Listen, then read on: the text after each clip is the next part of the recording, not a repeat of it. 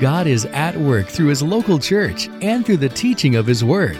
This morning on MyBridge Radio, we are pleased to share a favorite message from Kearney E-Free. Here's Pastor Adrian Boykin.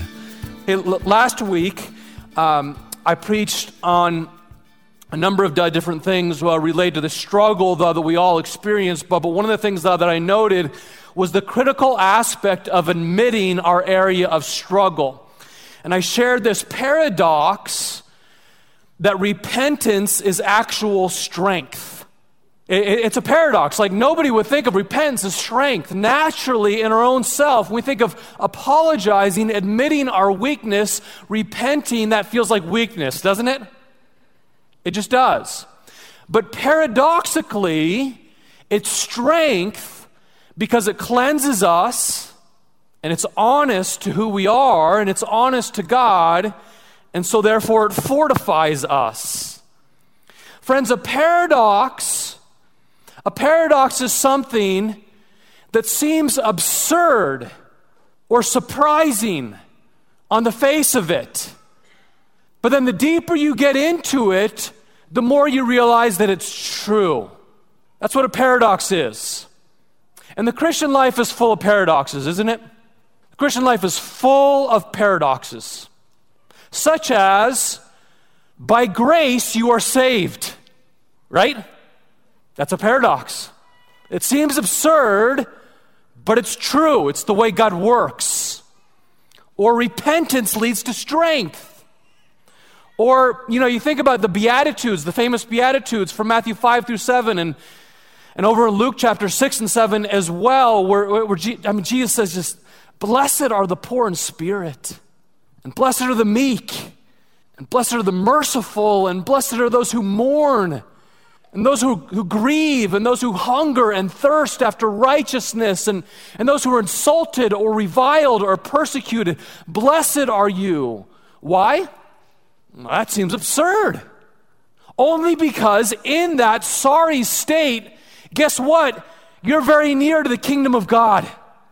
And even if you're in that sorry state today, you're very near to the kingdom of God, because in that state we recognize nothing in this world will do. I need God.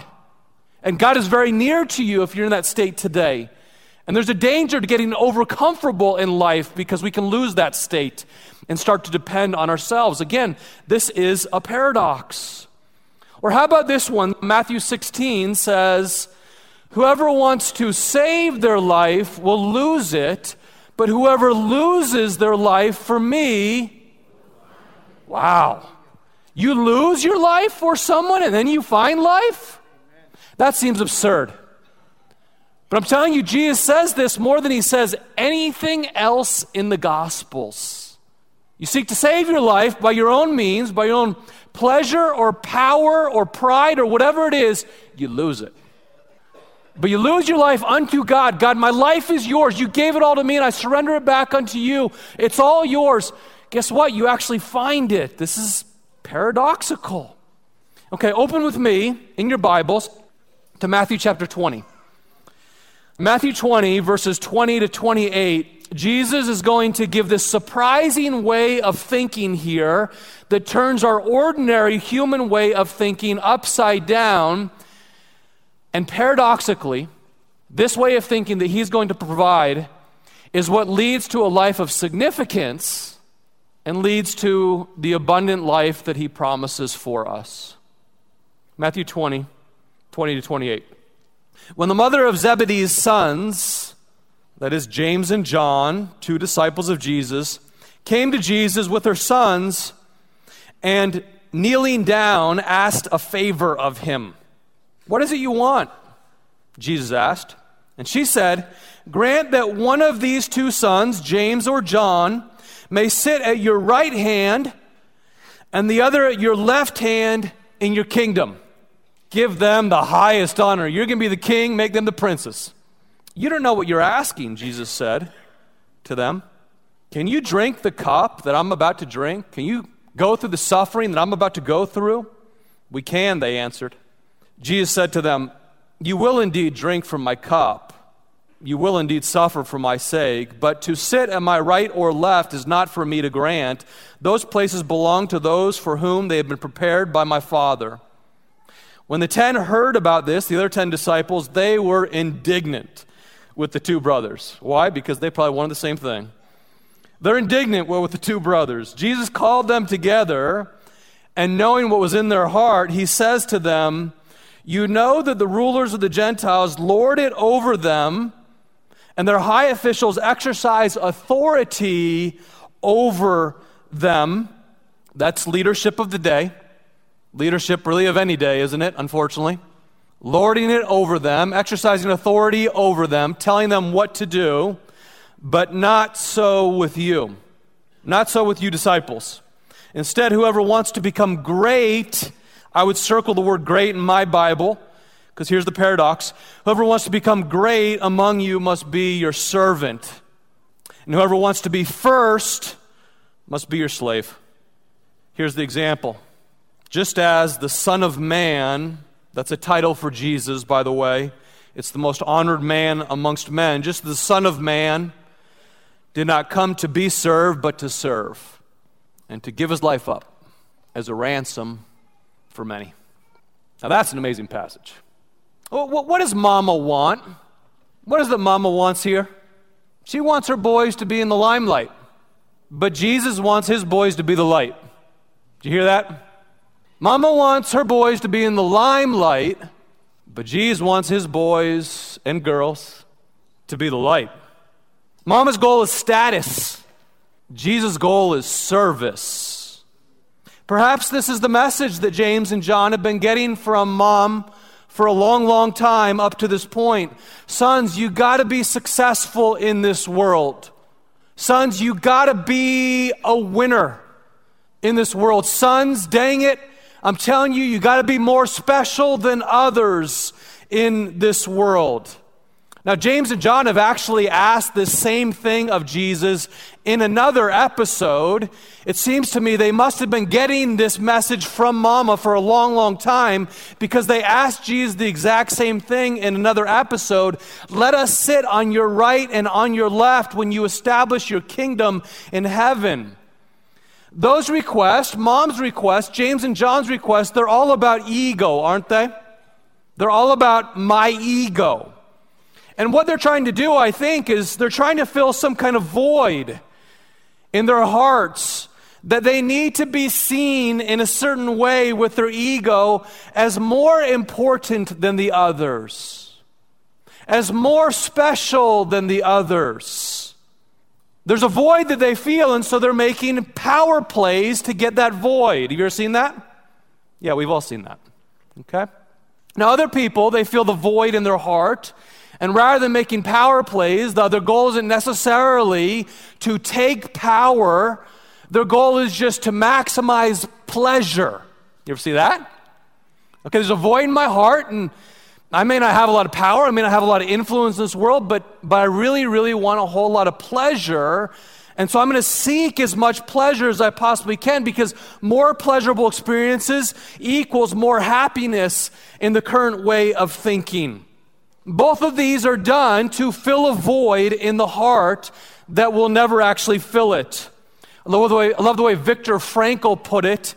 He was a very famous writer. He's a Holocaust survivor, and he wrote famously in his book, Man's Search for Meaning, "When a man cannot find a deep sense of meaning, they distract themselves with pleasure." By pleasure, he means there by the pursuit of more happy experiences. Give me a little bit more happy experiences, more and more pleasure, because my life is devoid of meaning. Friends, I'd like to suggest this morning that while people try to fill the void with power or pleasure, what we all want, and we all naturally do that. No one's throwing stones. We all naturally do what I just described. But what we really want at a much deeper level in our hearts, I believe every person wants, is a life of significance. How about you? I think deeper than more power or more status or more pleasure is a life that counts for something. And that's good that we would long for that, because God has made us to live a life that counts for something that's bigger than just ourselves. He wants the same thing for us. We tend to look to fill the void through power and pleasure, but God intends that we would fill the void through a life of mission or loving service, a life that leads to significance. On your outline, I put it this way. It's a lifestyle of loving service to God and loving service to others that ends up filling the void. It's learning to live a life, as Jesus describes here to the disciples, of loving service to God and loving service to other people for things that you believe actually matter, for more than just power or pleasure that ends up filling this void that we all have deep within our hearts. We really do ourselves well to remind ourselves regularly that Jesus was the master teacher. Okay, Jesus is the most brilliant man who's ever lived. Yes, he's the Son of God. He's also fully man, and he's the most brilliant man who ever lived. And so what he does in the most marvelous teaching episode here is he takes the silly question of James and John's mama, and he turns it into an opportunity to teach his disciples back then and to teach us today something about leadership. It's a critical lesson, though, that he gives for his disciples here about leadership. You'll see it again right here in verse 25 to 28. He says, "You know the rulers of the Gentiles lord it over them." This is what people do all the time. People in leadership, sadly, this is why leaders so often have a bad reputation. If you're a leader today, the quickest way to change your reputation if you have a bad reputation is begin to serve. Begin to serve. Be a servant leader, and you're following Jesus. You do that. They all lord it over them. Not so with you, Jesus said. Instead, whoever wants to become great amongst you must be your servant. Whoever wants to be first among you must be your slave. For the Son of Man, here's the example. He did not come to be served, but to serve and to give his life as a ransom for many. So good. Now, I know we don't see this in the business world much. And I know we don't see this in the political world basically at all. And I know we don't see this much in the sports world. But I'm telling you, political and business and sports leaders, well, it would be better if they led this way. Jesus doesn't want you to become a preacher necessarily. Maybe he does, and if he does, amen, may it happen, okay? But it's the question is, how do I live like Jesus right where I am? That's the question. Right in the midst of your leadership, and all of us are leaders, right in the midst of where you are, how do I live like Christ? And begin to think about this Jesus-centered leadership, which begins with service, which leads to significance, and I dare say, eventually becomes the abundant life. And I'm just telling you, I'm looking over the congregation right now, and I see leaders in this room who I know lead this way.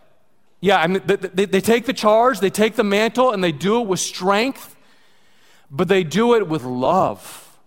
And it's not because of me, it's because of we. And it's not because I want the credit, it's because I want you to flourish. And it's that kind of leadership that truly leads to a life of significance. It's that kind of service that leads to a life of significance. And once again, though, this is what Jesus does, is he famously picks up the towel. And he picks up the water basin. And he takes the place of the slave in the house that he just talked about in that passage. He takes the place of the household servant. And one of the household servants' job was to wash feet when guests came over. And so shortly after this moment, Jesus does that amazing thing. It's after he gives this message to James and John and their mom and the disciples. Okay, here's how it plays out. And so he takes off the sandals of 24 dust and dung-covered feet. And he washes in between each one, even inside those nasty toes, which I want nothing to do with. And then he says, this is love. This is love. In case they didn't get it, that he was giving them an example to follow, he tells them explicitly, John 13, "A new commandment I give you, as I have loved you, much in the same way, you're to love one another.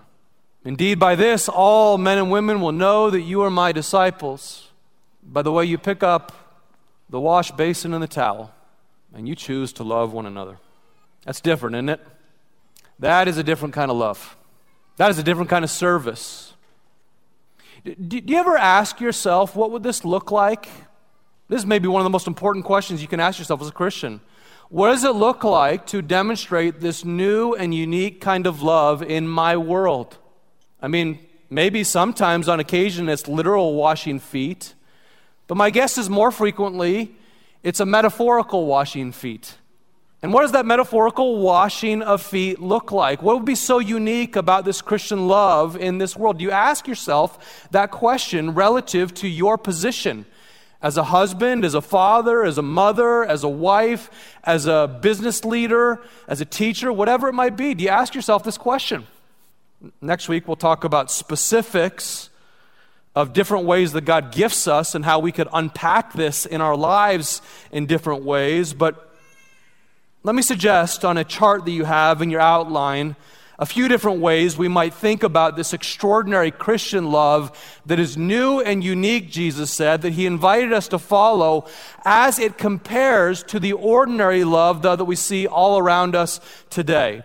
So in one column, you see ordinary human love, and the other column you see extraordinary Christian love.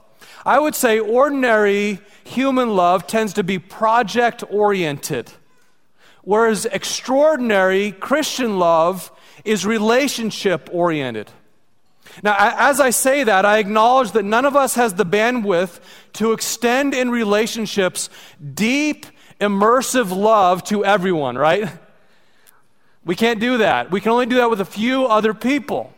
And we accept that. We do that with our family and perhaps a few other people. And we would maybe ask God, what is one area, Lord, that you want me to join a mission to make a difference in a few people's lives for your glory and for their good? And it might start with what we're doing next week, what many people are doing next week, the Feed My Starving Children, and hopefully it'd be more than putting nutritious meals in packets to be freeze-dried and sent overseas. It would be praying for those kids that will receive them. Praying for those families that will be receiving them and be fortified by them. And then out of that, we say, God, where else might you open up in me a heart for those who are in need? I don't know. But that's more of an extraordinary Christian love, is asking, how can I invest in a few relationships? Ordinary human love tends to be random. Extraordinary Christian love is very focused. Okay, so you've heard the common statement today, practice random acts of kindness. And many of you already know this about me, and I'm sorry, it's just one of my idiosyncrasies, but I just find that statement really annoying. Like, what is random about love? Love is intentional. Love goes after the recipient and seeks to bless the recipient. There's nothing random about. Like when I think of random, it's like I'm going down the aisle at Hy-Vee and somebody accidentally bumps into me with their car. That's random. Or I'm at Marshall's and I'm trying to find a t-shirt and then all of a sudden I run into some chocolate-covered gummy bears. And then after that, there's some more t-shirts. I mean, that's just random, right? Okay, but Christian love is not random. Christian love is focused on the recipient, and it makes a difference, therefore, in the recipient's life. What if instead of practicing random acts of kindness, we practice focus acts of meaningful beauty? I think that sounds better. Maybe not. Okay. You get the idea. It's not random, it's focused. Ordinary human love is convenient. Ordinary human love is like this. What's in it for me? Is this convenient for me? And if so, I'm going to do a little drive-by blessing, and then I'll be gone. It's convenient.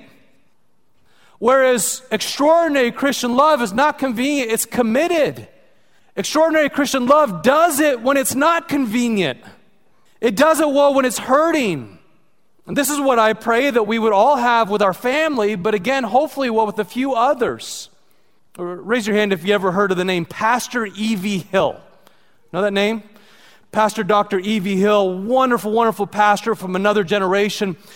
He died maybe 3 or 4 years ago, but a few years after that, his dear wife Jane died, and Pastor E.V. and his wife Jane pastors together. He was lead pastor for Mount Zion Missionary Baptist Church in Los Angeles for like 40 years. It was the only church. Pastored it faithfully, day after day, year after year, 40 years. Amazing. Then several years ago, when his wife Jane died of cancer, Pastor E.V. Hill said, "I'm doing her funeral," which I don't think I could do. But he did his wife's funeral. And he gave one of the most amazing sermons at his wife's funeral. And he shared so many things about the way Jane made him a better man. And one of them was this. When he was a young, struggling preacher, and they had a hard time making ends meet, he came home from the church one day, and as he walked into the living room, opened the door, and walks in the living room, and right before him is this beautiful candlelight dinner. He says, "Wow, my wife made a candlelight dinner for me tonight." And then he goes into the bathroom, and he turns on the light to the bathroom so he can wash his hands before dinner, and the light doesn't go on. And so he goes in the bedroom, and he takes off his coat, and turns on the light, but darkness prevails. The light doesn't go on. He comes back to the living room table, and he says, "Jane, what's going on? The electricity isn't turning. What's going on with the lights? They're not turning on in the bedroom or the bathroom."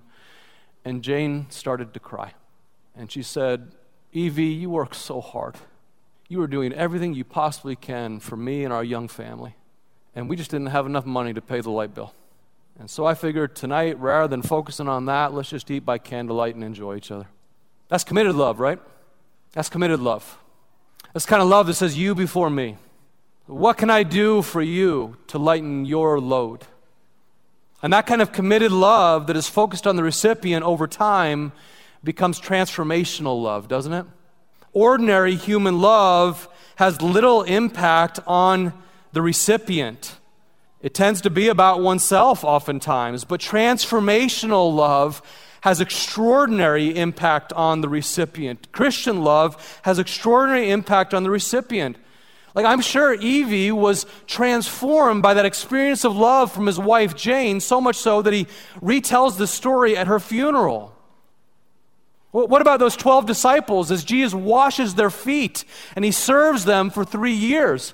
I imagine their experience with him is what led them to give their lives for him, because they're transformed by the measure of his love. And finally, ordinary human love tends to bring me pleasure. I've noted this already. It tends to bring me pleasure. I do this because I like it. Whereas Christian love is extraordinary because it's for others, and in the end, it does indeed bring me significance. In the moment, it might not bring you pleasure. But in the long term, when you choose to love in a relational, committed, non-convenient, focused, transformational way, over time, it ends up leading to a life of greater significance for you. Once again, this is the paradox that Jesus said. The one who seeks to save their life ends up losing it. The one who loses their life in service for me, that is the one who ends up finding real and abundant life. Significance in life is found by how much life is given away. Significance in your life is found by how much your life is given away. When we love as Jesus did, consistently over the course of time, what will happen is we'll feel joy like Jesus did. And this is one of the essential paradoxes that Jesus wants us to understand. Significance in life is about how much life is given away. Let me give you just one more thought on a life on mission. We say here we want to join the mission in one area to make a difference in a few lives. A life on mission leads to a life of significance. I want to share with you one more thought, and then I'll close here for this morning. Ephesians 2:8-9 is a favorite Bible verse for many of us. It goes like this: "It is by grace you've been saved through faith, and this not of yourselves. It is a gift of God, not by works, so no one can boast." Many of you know that verse. Many of you can repeat that verse. Many of you have memorized that verse. Many of us, if you've been raised in the church, memorize that verse even from your youth, and it's one of the most powerful verses that I encourage all of us to memorize because it's a great distillation of the gospel, okay? But one of the things that sometimes concerns me in the church today is this. We can quote that verse, but we fail to finish Paul's thought. We fail to finish Paul's thought. And to quote the next verse that is intricately related to that verse for the gospel. And the next verse goes like this. Because, for, you are God's workmanship. You are God's handiwork. You are God's piece of artwork. You are created in Christ Jesus to do good works which God has prepared ahead of time that you would walk in them. This also, my friends, is the heart of the gospel. Yes, we are saved by grace, but it's not a full stop right there. And if we believe it's a full stop right there, we've missed the gospel. It's not that. It's you're saved by grace to receive the love of God such that the love of God would again flow through you to others. We're not stoppers, we're conduits. That the warmth of God's love would come into us, and then the warmth of God's love would flow through us into others. We are saved by grace for good works. And God does this for us and for those around us, because significance comes out of a life of mission. You're going to find joy not through power and pleasure, but from a life of mission in service to God and service to others. The measure of a life is found in how much it's given away. Thank you for joining us this morning for a favorite message from Pastor Adrian Boykin from Kearney E-Free. If you'd like to hear this message again or more like it, check out Heard on Air on the MyBridge Radio app or online at mybridgeradio.net.